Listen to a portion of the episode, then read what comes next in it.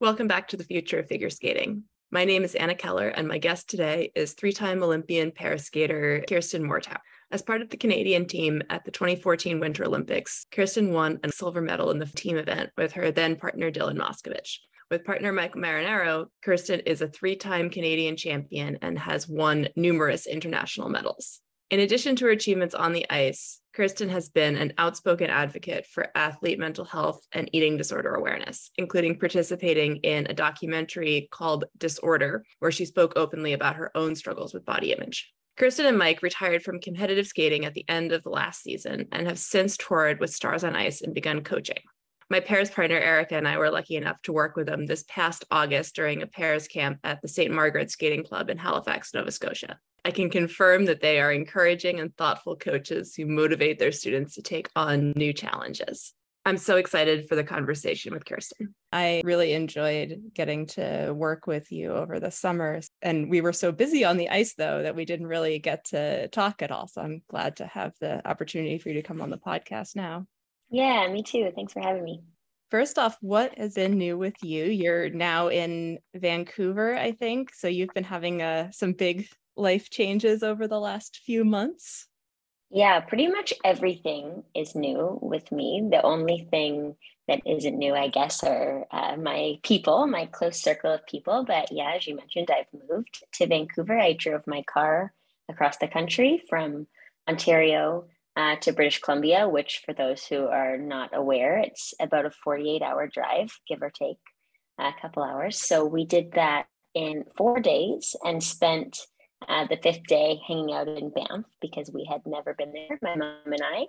And it was actually really great. It was somewhat therapeutic to pack my car up and drive across the country to start sort of a, a new chapter of my life. And uh, it's been a little less than a month now, probably three weeks that I'm here uh, in our new place. And I love it. I've always loved Vancouver. It's always been the plan to move here. So it was a little bit surreal that finally it's here. And uh, I've been doing some teaching with Mike. Mike is in the province for the month. We had booked um, seminars weekly, a couple seminars every week. And so his plan was always to be here. And then we got an exciting call that we were invited to do a Stars on Ice Autumn, which is in Japan in October, which I just couldn't be more thrilled at the prospect. I was not sure I'd ever be able to go back to Japan. So um, to be invited to do a show there when we had such a fantastic experience with Stars on Ice in Canada. I just am so thrilled. So we've been doing an hour of training, four days a week, uh, getting our show legs back under us, kind of figuring out what's what. And yeah, it's been fantastic. That's great. Is this the first time that you've done a show in Japan? Yes. Yeah. It's the first time we've only ever uh, competed there. And then of course done the galas after competition but we've never been invited explicitly for a show. So this is very cool.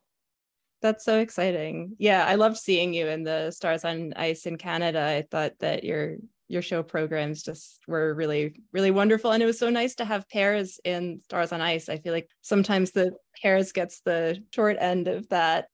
Yeah thanks. It was we were thrilled. We had the best experience. We didn't have a ton of uh, experience with touring. In fact, Mike had none. I had done a short tour with my former partner, Dylan Moscovitch, way back in 2010. And so I had uh, just a little taste, I think, of what it might be like. But uh, from then from then on, it was uh, Duhamel and Radford that were doing the tour, and they often didn't have space for more than one. So Dylan and I never did one, uh, and that was Mike and my first, as I mentioned. And we were just so hoping that we did a good enough job to be called back. It was the time of our lives and surrounded by the coolest people. We learned so much and it was fantastic. That's great. Well, I'm excited for you to do it in Japan. And hopefully, yeah, that's the start of more opportunities. Well, we also are doing the holiday stars in Canada as well. So that, uh, and we at least have these two. And then, yeah, fingers crossed that it, it keeps the ball rolling. Yeah, that's great. You know, after your competitive career where in order to succeed and keep focused in that you really have to have very concrete specific goals that you're putting like all of your energy toward now that you're retired from that are you finding that you are replacing that with some other like very specific goal that you're putting your energy toward or taking the time to sort of figure out what's next? Yeah, I'm taking time. I was pretty aware of uh, transition and how difficult it may be. I am 30, uh, retired when I was 29, almost 30. And so, because of that, I have many friends who have already been through uh, this whole thing. And I've had friends who have transitioned and retired very well, and friends who had a really hard time. And I was scared. Skating has been my my biggest passion and really my first love and i do still love it so much and because of that i was terrified to take that next step and because of that i did some networking before I retired and then set myself up with some jobs and some opportunities in my new location so that I was never panicked um, for work or for purpose, more importantly. Uh, but besides that, I really have been taking the time to figure out who I am apart from um, a competitive pairs figure skater. That's been so much of my identity for so long that it's taken a good amount of um, looking inwards to figure out who I might be uh, with that being a lesser part of my life. So I've been saying yes to pretty much everything, which is sometimes to my detriment. I've been so crazy busy, which is exciting, but also doesn't provide me with a great sense of balance either. um, I haven't done a whole lot of exploring my new city and uh, trying new things because I have been um, at the rink so much, but I love it. And I know that I will find that balance at some point. Um, and we're just, I'm just starting to kind of set goals. We, uh, my partner Liam and I are going to uh, sign up for a marathon, myself a half, and Liam will do a full. He has already started his training. And so trying to figure out um, how to be motivated through other ways, which is kind of a fun journey to be on. Yeah, that sounds really exciting. I think there there's a seems like there's a little bit of a tradition of skaters going and doing marathons afterwards. I think At least so. I think about Mao Asada did one, and you know there have been some people who have you know found that as a, a way to to set a, a goal for your own sort of physical activity as well as what else you're doing. Yeah, well, it's interesting too because it's so important for me personally to figure out my relationship with fitness when it's not my job. I've had a bit of a skewed an extremely mm-hmm. skewed relationship with my body and with food and with working out and um, it's still really important to me to move my body and continue to be active but um, i need to find a way to go about that that's not forcing myself to do it or having to do uh, a particular run today for a particular reason that my trainer told me and so um, i like the idea of having a, a set goal a set time to complete this half marathon. And I think for those athletes who enjoy training, which I certainly was one of them, this is probably a good a good way to transition into training for something different without your whole life being kind of uprooted and flipped over on its head. That makes sense too. Yeah, and for you to be self motivated and training, um, well, and training with Liam, you can encourage each other, but um, have mm. not um, you know, you're not doing it because there's any external pressure on you to do it. It's just your goal. That's right. Self gratification, I guess, which is new for me. so you just launched the KMT per- performance yes. mentoring program. Could you tell me a little bit about what you're hoping to do with that project? Yeah, it's a, a bit of a passion project for me. I started working on it gosh, probably in June, but was it was an idea uh, much before that. And the reason being a couple of reasons, one of which uh, I was trying my best to be a leader as I was competing at a very informal level, trying to encourage my peers, um, unsolicited, really. So whether they wanted it or not, but um, trying to lead by example and also to use my experience to help other people. I've had such a plethora of um, really great high experiences and also really devastating lows, things that feel devastating at the time. And I thought it was such a, I had such an incredible platform to do that on a wider scale uh, if I worked hard enough and uh, created the right vehicle to do it. Uh, but more importantly, when I was younger, when I started skating with Dylan, I was 16 and Dylan was 24. And I was at a training school where I was the oldest girl and also the most experienced. But as the oldest and most experienced, I had only skated pairs for 10 months. And you don't learn a lot in 10 months. Try your best. But I didn't have a ton of knowledge and I didn't have anyone really to turn to. And because of that, I made some really poor choices and choices that will affect my whole life for the majority of it, things that I'm still working on and working through. And because of that, I thought, gosh, wouldn't it be cool if I could be somebody that I may have needed when I was 15, 16, 18, you know, all of these sort of impressionable ages where um, you're trying so much as an athlete to do your best at all costs. So many athletes are very much type A, do whatever it takes to get the job done. And this can be really harmful and dangerous. And uh, because of that, it's a it's a huge goal of mine to help athletes to be well-rounded humans who are extremely successful and can uh, get the job done, but not at the cost of of their mental health and of their bodies. And I guess that's the whole reason behind it.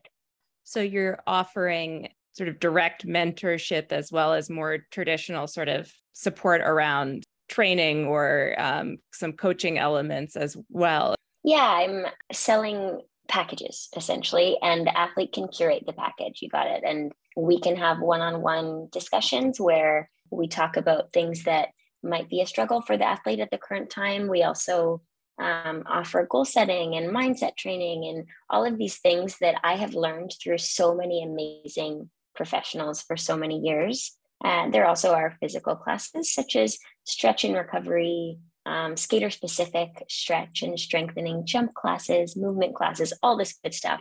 Everything, of course, in partnership with the athlete's coach. That is, of course, uh, necessary and very important to me that we work as a team trying to help uh, each person to be their best self. But uh, yeah, just launched yesterday. Uh, the reception has been great so far. So I'm hoping that it's a, a resounding success. I know I have a ton to learn, but hopefully this is the just the start.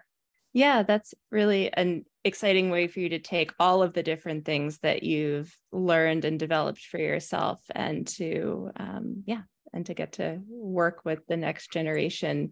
Do you ever imagine yourself wanting to be a coach, you know, a primary coach for skaters in the future, or that you might want to do more of this approach where you're working as a part of a, a, team, but not necessarily as the like head technical coach or do you have a consultant yeah, role? role? I mean, consulting is great. So consulting is great. That's what I'm doing now and doing it all over. It's it's amazing to work with so many coaches. I don't know uh, to answer your question. Um, I've been working in the same place uh, three to four days a week since I arrived here, and really getting to know the kids. And uh, it's a a small pair program in BC that um, Jacob Kreiderman and Eileen Murphy have kind of ran and they've done a fantastic job for the last three years. And Mike and I have been going in to help them for the past couple of weeks. And it's the the closest I've ever got to a student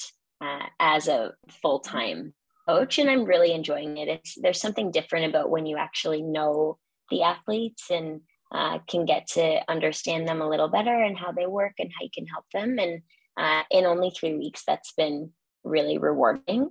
Uh, I also have been taking as many opportunities as possible to shadow other coaches. I know that I can learn so much from so many different people. And if that it, this is what I want to do full time, I want to be the best at it, or I want to be my best at it, of course. So I've been trying to take little things from every coach that I'm shadowing, trying to understand not only how to how they manage a technical aspect of a lesson, but also how you manage a lesson just in general with different kinds of kids and different kinds of athletes. So I'm leaving the door open to answer your question to that. Right now, it is purely consultant based, but um, this little pair program in in Vancouver has been um, special. It's been really exciting. Both Mike and I finish each day. We work late there. Usually, we're finishing at 9 p.m. and we go walk to our cars outside and think, gosh, that was so fun. So fun to see them uh, trying hard and to work closely with other coaches. So we'll see. doors open on that one. That's great. And there's certainly no rush for you to have to make any of those kinds of plans that you're as you're learning and finding out, you know, what most um, appeals to you and where you're the most driven. I am certainly um, very confident that whatever kind of forms of coaching that you do that you'll be a success at it. I know that I learned so much work working with you and that eh, I know Erica and I were talking afterwards how impressive it was that you could not only be working with the elite skaters but that you could be teaching us how to do like a throw single Salchow because that's sometimes it's i think that teaching the you know the beginners might maybe more complicated when we're a little clueless um, than it is adjusting the technique for a you know a more elite skater. So i was certainly impressed. I actually really enjoy teaching all levels and all ages both mike and i do but we learned a lot teaching you and erica and it forced us to look at things a little bit differently because we hadn't taught a throw single in quite some time. Of course, there were other pair teams at that school in Halifax who were also doing throw singles, but it forced us to really look at why a throw triple works and how you break it down. And that has been a fantastic learning opportunity for me, even as I come here to help this pair program in Vancouver. They are very young too. And so there are many throw singles involved. But the amazing thing about teaching adults is that I always find is adults just have such an eagerness to learn. They're there because they want to be there. There's no one pushing an adult to go to the rink and skate. And because of that, I find they're just sponges of information that want to try and want to push themselves out of their comfort zone. Whereas sometimes uh, a teenager might feel silly or be a little bit embarrassed. And uh, we have taught quite a few uh, adult sessions as a part of seminars that we're teaching. And it's always uh, my favorite or one of my very favorites. And if Mike and I are split, I'm usually fighting to get that adult session uh, to be my session to teach because it um, it's a blast. It was really fun for us. Yeah, it definitely takes adults longer to learn things, but the motivation is definitely there. Yeah, and the the willingness to correct too. Whereas sometimes it can be harder with attention spans with younger kids, or even intention to correct can sometimes be a little bit difficult. Where uh, adults, of course, are always they know exactly what needs to happen. Sometimes it doesn't always pan out, which is normal for any athlete. But um, intention is certainly there. Yeah, our coach is like, "Oh, you actually practice between lessons." My, you know, my teenagers don't do that, and I was like, "Yes, yeah. of course we practice." what do you think we're here for? One of the things that I saw on how you were framing your consulting work was the phrase progress over perfection. And that really resonated with me that there's such a drive for perfectionism and the type of people who are who come into to skating but there can be so many negative sides to that if it um, means that you don't get to appreciate your own successes along the way. Hoping you speak a little bit more about what that means to you and um, how you're approaching the idea of perfectionism these days. Yeah, the first time I ever heard uh, the phrase progress over perfection was by Kaetlyn Osmond in an interview I think Olympic season in 2018. And uh, I'm sure she didn't coin the phrase. It was the first time ever I heard it kind of in a skating context. And it became so important to Mike and I because I am such a perfectionist by nature. And it usually is a negative thing for me. It, it hasn't it hasn't had a lot of benefits for me in my training because it more often will lead to frustration at not being able to be perfect, especially not being able to be um, perfect the first or second try. And so for Mike and I, the idea of progress instead of perfection or over perfection became so important to maintain that healthy kind of working relationship and um, that efficient training session where we didn't let any sort of emotions get in the way of that progress. It became really important for us with our twist which was an element for us that we worked and reworked and reworked every season.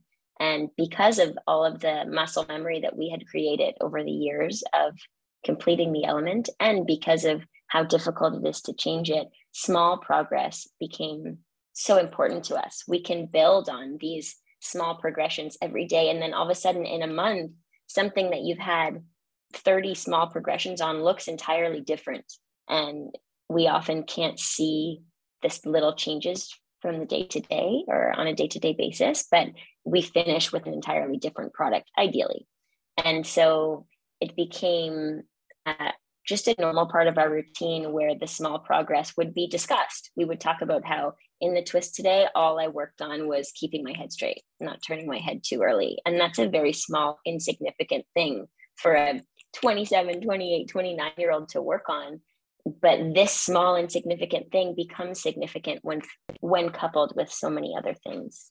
And so I've liked that phrase so much since I heard it from Kaetlyn four years ago. And since it's been such a big part of my career, I wanted it to be a big part of my business as well. And I just believe it's so important for all athletes to understand that we can create these small habits that lead into big, impressive things and achieving our big goals.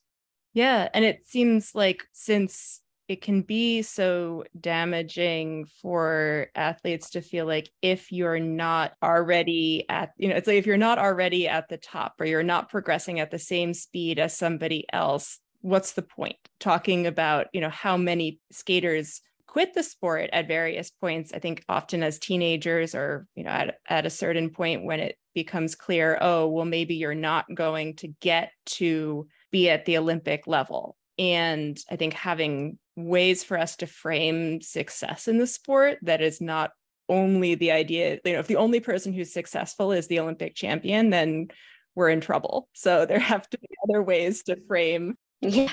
progress and success. There goes my career.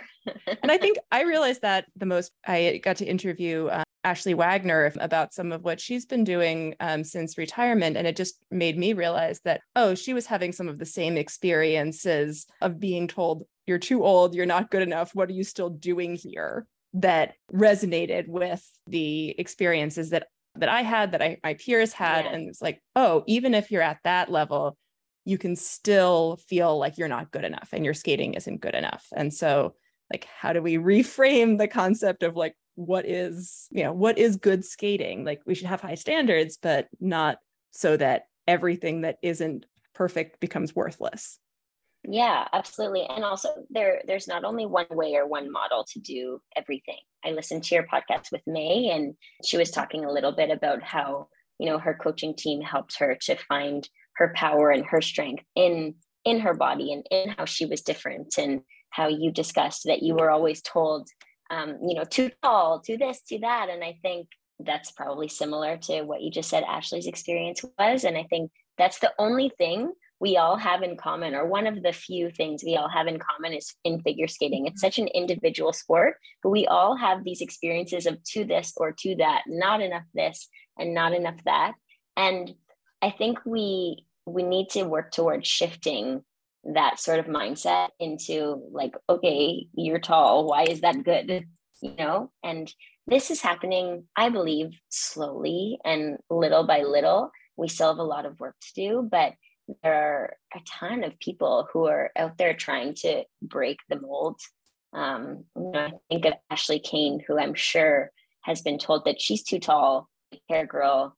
Gosh, I'm sure she can't even count how many times, or that uh, she should be a single skater and not a pair skater because of that. I'm speculating. I'm purely speculating, but I do believe I've seen her say that in interviews before. And and she broke the mold. She's a national champion and an Olympian, and and I think that's pretty successful. But also, I don't believe we need to only celebrate uh, successes that end up at the highest level. Sometimes success is making it to a sectional championships or making it out of a sectional championships. Maybe that's success. And I want to make it clear that my website, this platform, is not for people who want to be Olympians. It can be, it very much can be. I would be happy for that. But also, it's for people who just have big dreams and want to achieve them and the the big dreams will vary from person to person because that's what life is that's what makes life interesting we don't all want to strive for the same things and uh, i think we can all strive to be our best regardless of what that outcome will be for example i i told you i'm going to try to run a half marathon i'm a terrible runner like a really bad runner I spoke to Mike yesterday about this goal and he said, Do you have a goal time? I was like, No. I, you know, ideally I don't want to be last to crash the finish line, but if I am, you know, I finished and I trained for it. And um, I don't think that makes me less successful. It's just my goal for this half marathon is very different than than a lot of other people's. And I think that's okay. Yeah. I think that's a very healthy attitude to have towards it. Yeah. So you've been very vocal about the need to improve awareness and education around mental health and body image. And I think you have a role with Safe Sport with Canada um, working on some of those issues. Um, so, what are some of the changes that you'd like to see in how uh, mental health and body image is addressed within the skating community? I'll preface this by saying I did have a role. I do not uh, anymore. It was um, and it was difficult during COVID. I was the athlete rep during the Olympic season. And uh, as we know, COVID mm-hmm. ran rampant, and any sort of plans that we did have kind of got squashed. So I unfortunately was not able to really make a difference at all in that role, but I'm hoping to still do it in other ways. And we have so so much work to do in this area and skate canada is trying hard. We have the body image guidelines now which i think is fantastic. Something that i would like to see happen though is that we understand the problem a little bit more. I think oftentimes we try and this is not to single out skate canada i really appreciate the efforts that they're making i think just in general we try to solve a problem that we don't quite understand yet and we need to understand this problem before we go about forming a solution. And for me, my big dream is to have some sort of a panel where you can pull uh, different sort of members of sport uh, as it pertains to obviously the skating uh, skate canada or any, any sort of skating federation and have them on a panel and have a room full of people and ask questions just try to learn and ask questions because i think so many problems start with good intentions and I know certainly mine did. Um, it's incredibly difficult to be a high level coach managing a high level team. And I think sometimes in the desire to help your athletes be the very best, you can say or do things that might not even uh, occur to you are a problem. And I think because of this, so many athletes, the course of so many athletes' lives change. And of course, this is not this problem is not only mm-hmm. consistent with having a superior tell you something and then all of a sudden your your life course changes but it is very common and i think it would be a large percentage of athletes who would tell you that something suggested to them or something said to them did kind of change the course of that path that they had. And so for me i just think it would be so amazing if we could have a number of different people i'll tell you anything you anything you want to know. I'm happy to tell you anything you know and and learn sort of what made a difference and and what was harmful and what was helpful. And obviously this is different for everybody. Something that might be harmful for me might be totally okay for mm-hmm. you. But the more we can learn what could potentially pose a problem the more we can avoid these things and try to help our athletes become or stay healthy, well rounded, successful people. Yeah, it seems like it's a big problem in sports as a whole. And then we're also all living in a society that puts too much emphasis on weight and appearance for um, people's values. And so it's, you know, it, we're in that broader context. Sure. It does yeah. seem like with skating, and maybe this was part of your experience, that there is the particular challenges for girls going through puberty and making that transition. And then also, I think maybe a particular challenge that comes with pairs or ice dance, where there's sort of that seen as that responsibility of the girl in particular to be as light as possible? And what would a healthier approach to talking about puberty in particular and the fact that rather than trying to avoid it or delay it, it what it would look like to have coaches and trainers actually talk openly to athletes about maybe you'll have a hard season. We're going to need to adjust some things at some point or to prepare for that earlier on? Yeah absolutely. And i mean we know the effects of delaying or um, stopping puberty altogether. Of course, this is not healthy, and the longevity is just not there when these are uh, the kind of ideas that are focused on, which uh, we've seen uh, in figure skating run rampant. But it is so important, I think, for the athlete and the coach to both be aware of what is happening and that not only um, they're aware, but that we put the focus on the body as your power and your tool. This is what helps you to complete your figure skating elements. And that's not to say we don't want to be our our fittest, strongest selves, but strongest is such the key word there. And we can do this by focusing more on the off ice exercises that we're doing, how our off ice conditioning program is set up. And this doesn't have to be, uh, this should not be a punishment for puberty or for something that's happening to you uh, in your to your body in your regular life something that we all all females go through. And so i think the more we can shift that sort of mentality around uh, what the body the functionality of the body and what it can do for us as opposed to what it does or doesn't look like, the more we can not only make athletes uh, stronger and more capable of doing their difficult figure skating elements, but also the more pride they can have in their body and working towards making it its fittest self. If this is something that you get to do as an athlete, as opposed to something that's a punishment for something taking place that you have no control over, I think it helps the mindset and the understanding of uh, what our bodies do for us, which is huge. But it's hard. I don't want to. I don't want to make it seem like this is such an easy thing, and it's something that I've not quite even figured out yet. You know, we're all trying to figure out what's the best way to help teenagers, preteens, to to go through this in a in a way that's healthy for them. And it's really, really hard to be a coach. I would never, I would never suggest anything otherwise. It just is mm-hmm. such a huge um, responsibility also to be a coach and to understand the magnitude of your words and how they affect your athletes, for uh, positively or negatively, because that stays with you and it stays with them. Definitely. It's a period of life in general, I think, for everyone where it's tough to have you know strong self-esteem you're sort of figuring out your sense of self you know especially for for teenagers that that is a period that can be damage can be done there that is hard to can be harder to recover from. Absolutely. It's an incredibly difficult time for athletes not athletes and also an incredibly pre- impressionable time for people of that age. I wanted to ask you a little bit more about pairs in particular, um, not just around this, but with so many retirements coming after this last Olympic season and splits and looking at the pairs field in general, it's a much more open field, many, many young teams right now.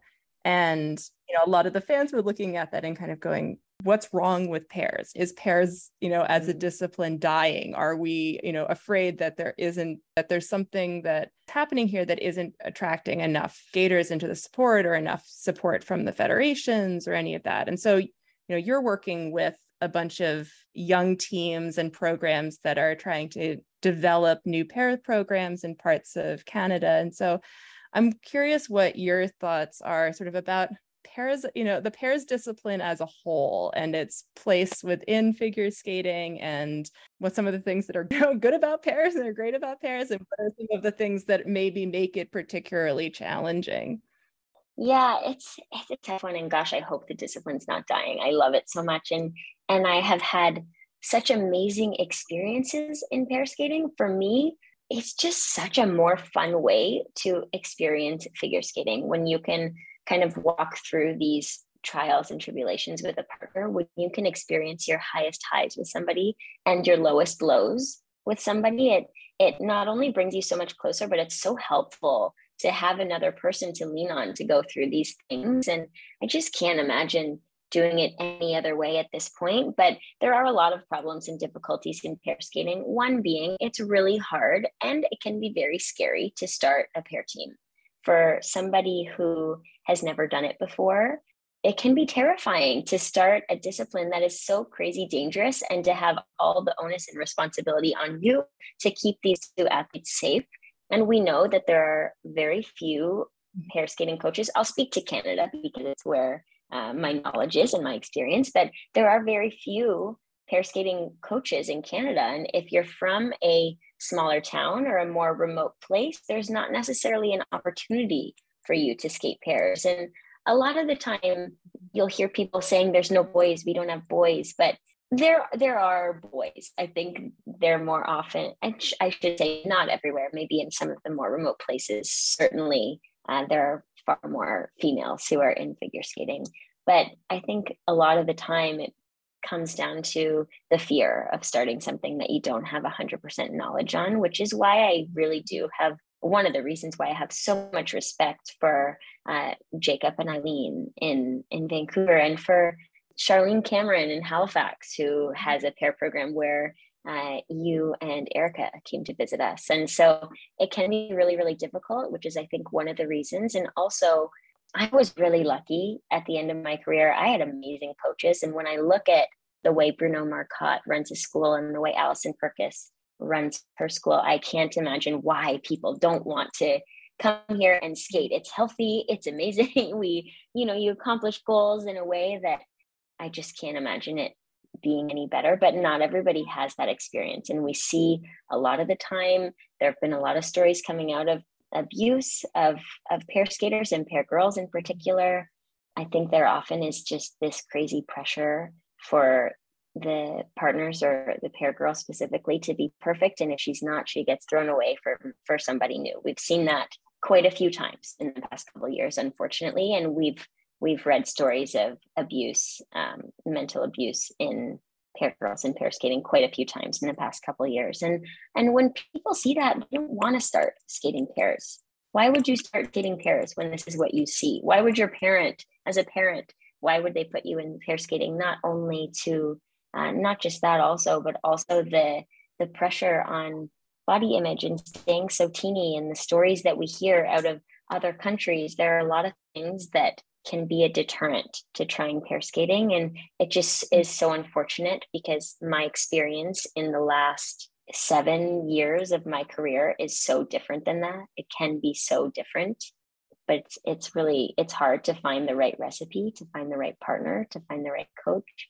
Uh, to not only be successful, that's besides the point, but to be happy and enjoying your skating career. And that's everybody's, I think, number one before you get into skating you're not really thinking about the olympics i think when you just start you're more off more often than not thinking about just starting figure skating and so there are a number of of reasons i think why pairs is suffering right now but i'm hoping to see I'm hoping to see a turnaround in a couple years. One of the things that I noticed, particularly looking at some of the junior Grand Prix and thinking about what developing teams look like, that there's often such a large age gap in pairs. I think and we see this in dance some too, but in particular, there's maybe that sense of the boy mm. needs to have a certain ability to develop muscles or be tall enough and it helps the girl to be tiny then that's going to lead to these larger age gaps which then can doesn't have to but could certainly lead to a power differential that's already like you were saying if there's already this sense that the girls are more replaceable than the boys are and so you know thinking about some of these things i also wonder how much of that goes into educating not only the coaches, but also sort of the expectations that are set for guys in the sport as well. And for anyone who's in that sort of role as the, the lifting partner, which we still haven't come up with a good name for. Yeah, and another thing you mentioned age gap. Another thing about that is it may work for a time, but the longevity is just not there.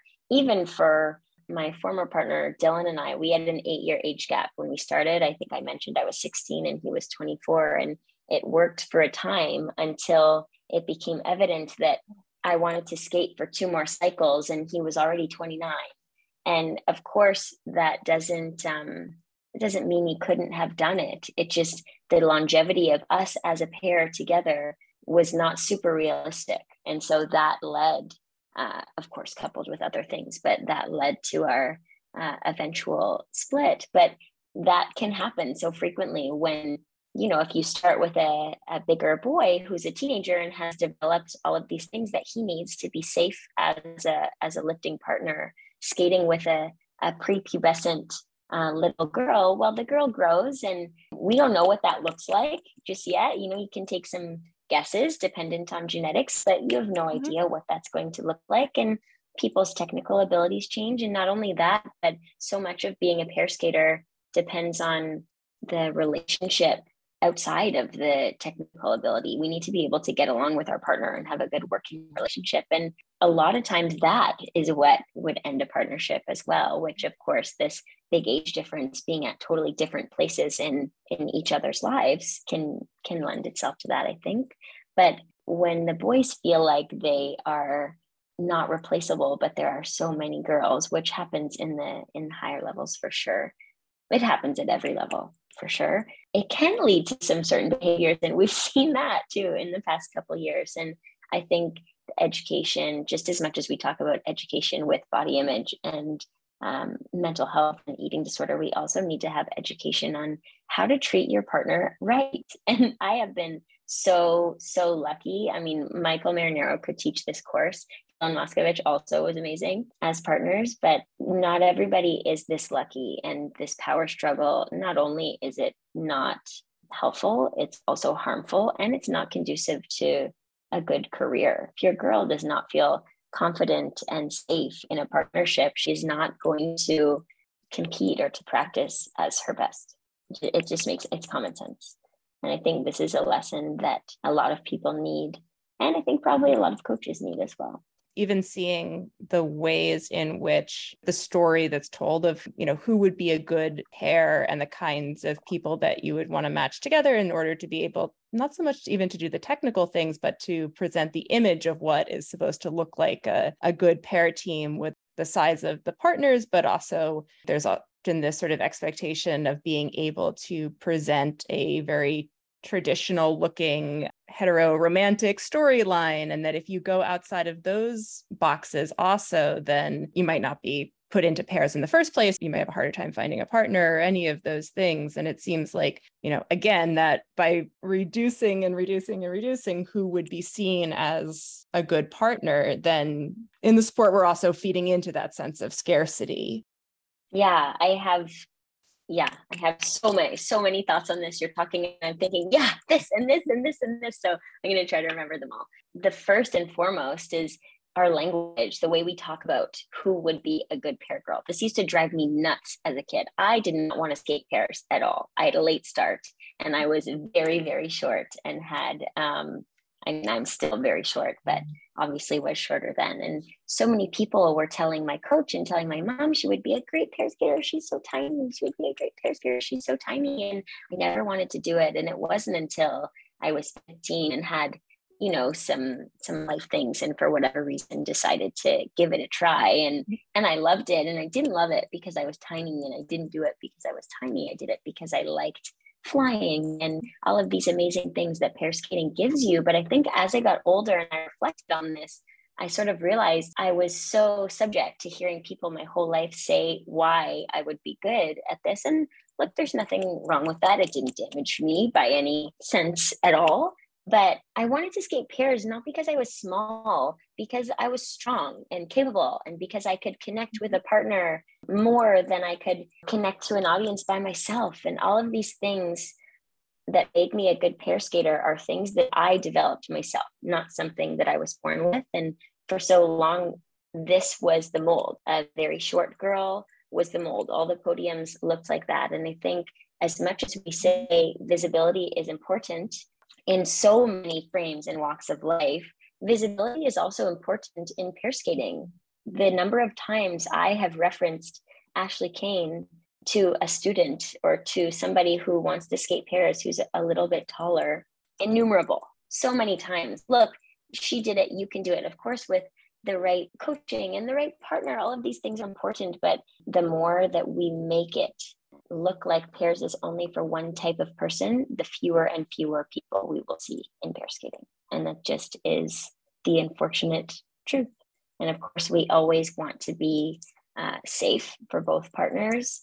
Uh, we always want to make sure we have a good, a well matched team. These things are extremely critical for safety, but that doesn't mean that uh, there can't be a, a, taller boy or a taller girl. It's, it's possible and uh, should be an option. Yeah. Well, I mean, and even seeing, I think the success of Sui and Han, you can look at, you know, they're not they yeah. have a huge um, height difference. Um, the team that I just saw at US Classic, the young US team, where I think Max Fernandez is only like five seven, but is incredibly strong and is able to do it. And it, I think that, yeah, like you said, there are certainly some abilities and training and things that are required for the safety, but that sometimes it's like we use gender as a shortcut sure. we, what we actually mean is we're talking about certain physical abilities. I was watching some young uh, kids in my rink where it's a you know a brother and sister and the girl is really tall and i'm sure their parents would have put them together as a team if their height difference was the other way around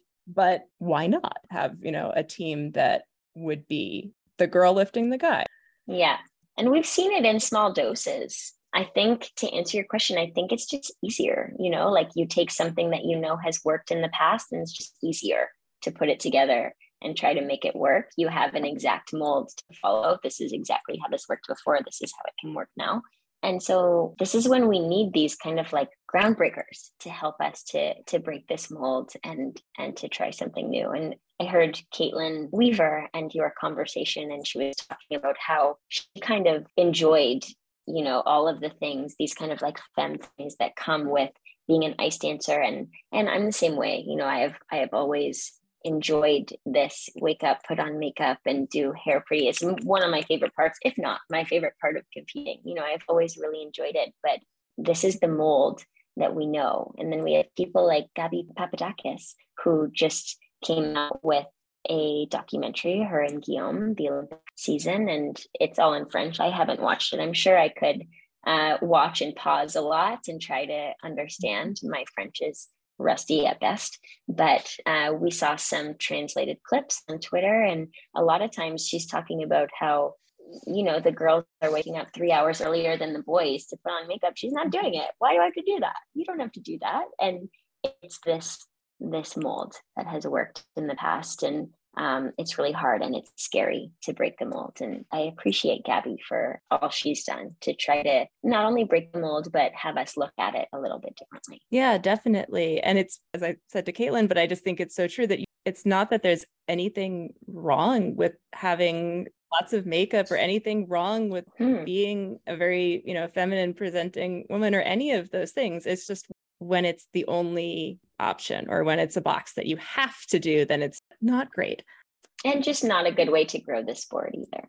Certainly. Thinking about pairs, but in general about what does it look like to have, you know, healthy skating is injuries and injury prevention. I know you dealt with concussions at various points in your career.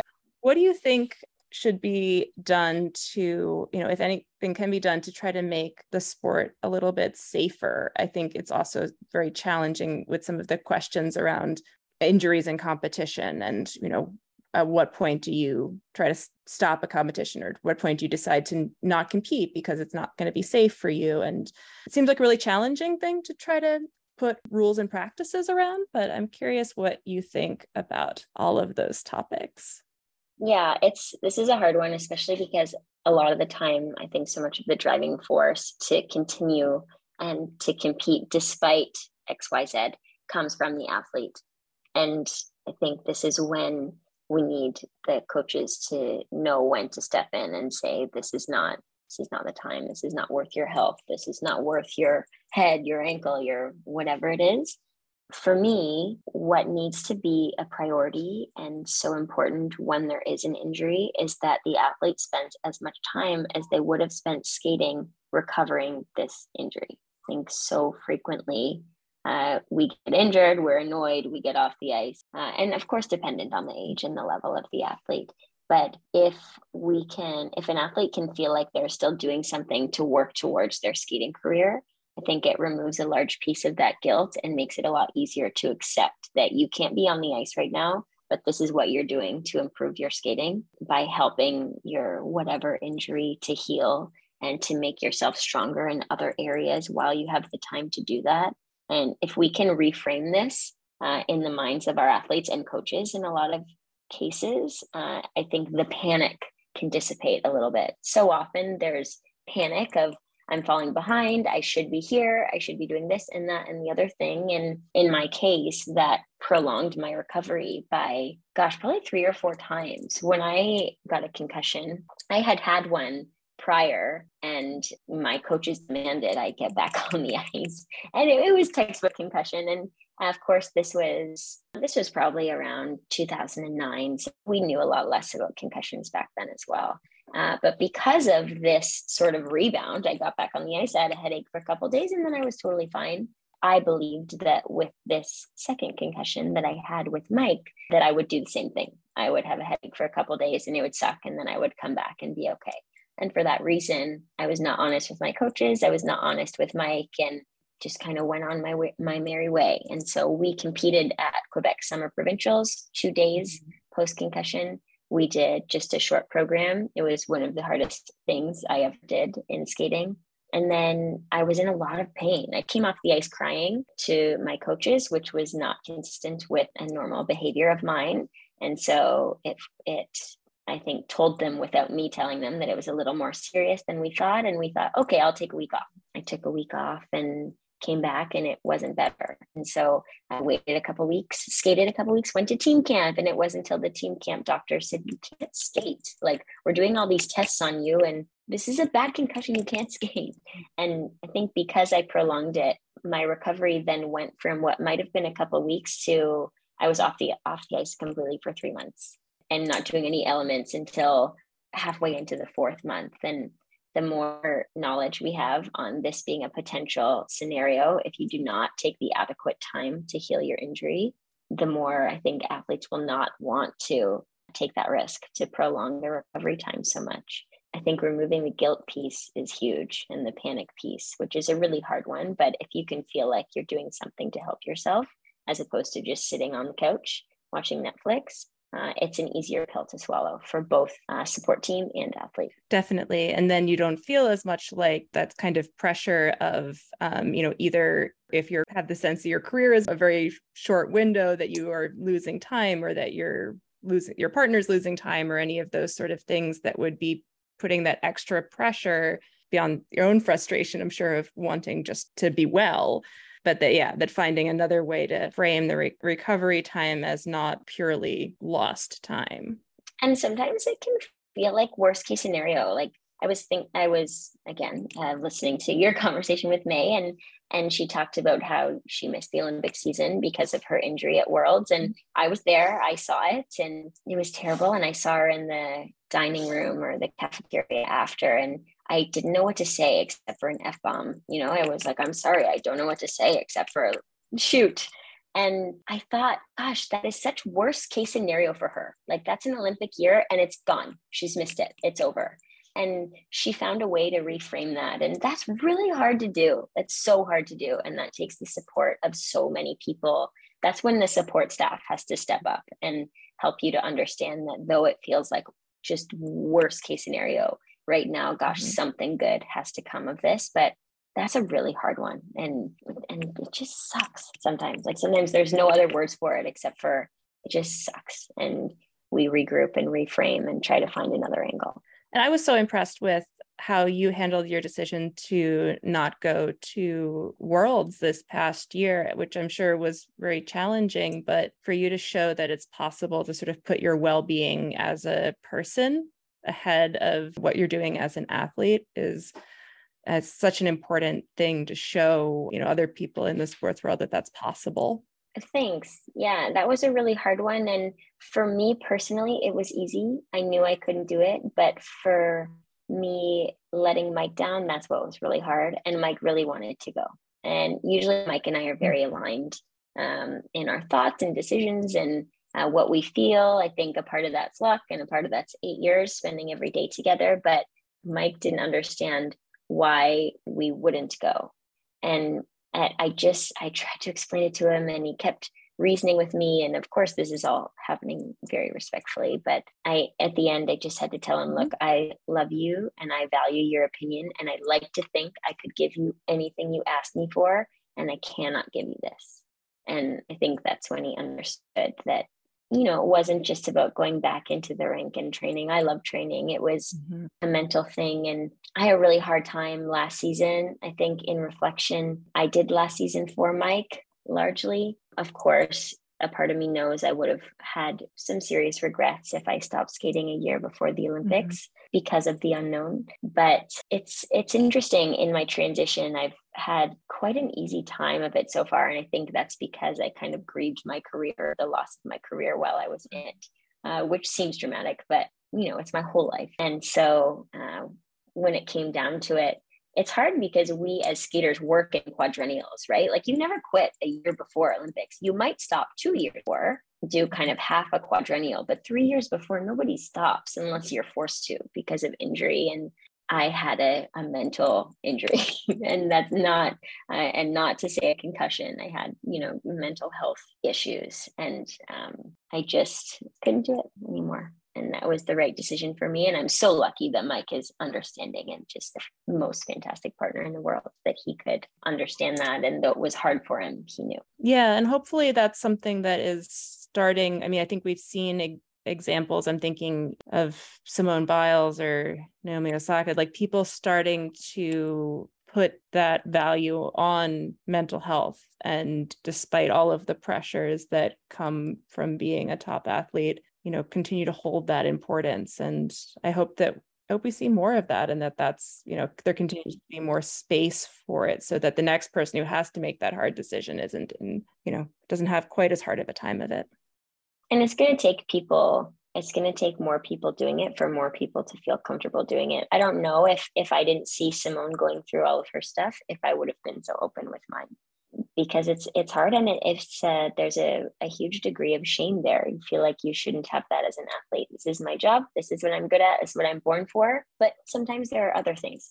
And simone helped me to see that that was okay which i'm so grateful for though she'll never know Kirsten, thank you so much for this conversation. This has been really great to talk with you. And thank you so much for having listened to the podcast. I'm really enjoying the way that this can be kind of a cumulative, or um, each of the conversations is building a little bit on the ones before. Are there other things about your experience or how we can make skating more inclusive, healthier for athletes that you want to emphasize or that we haven't brought up so far?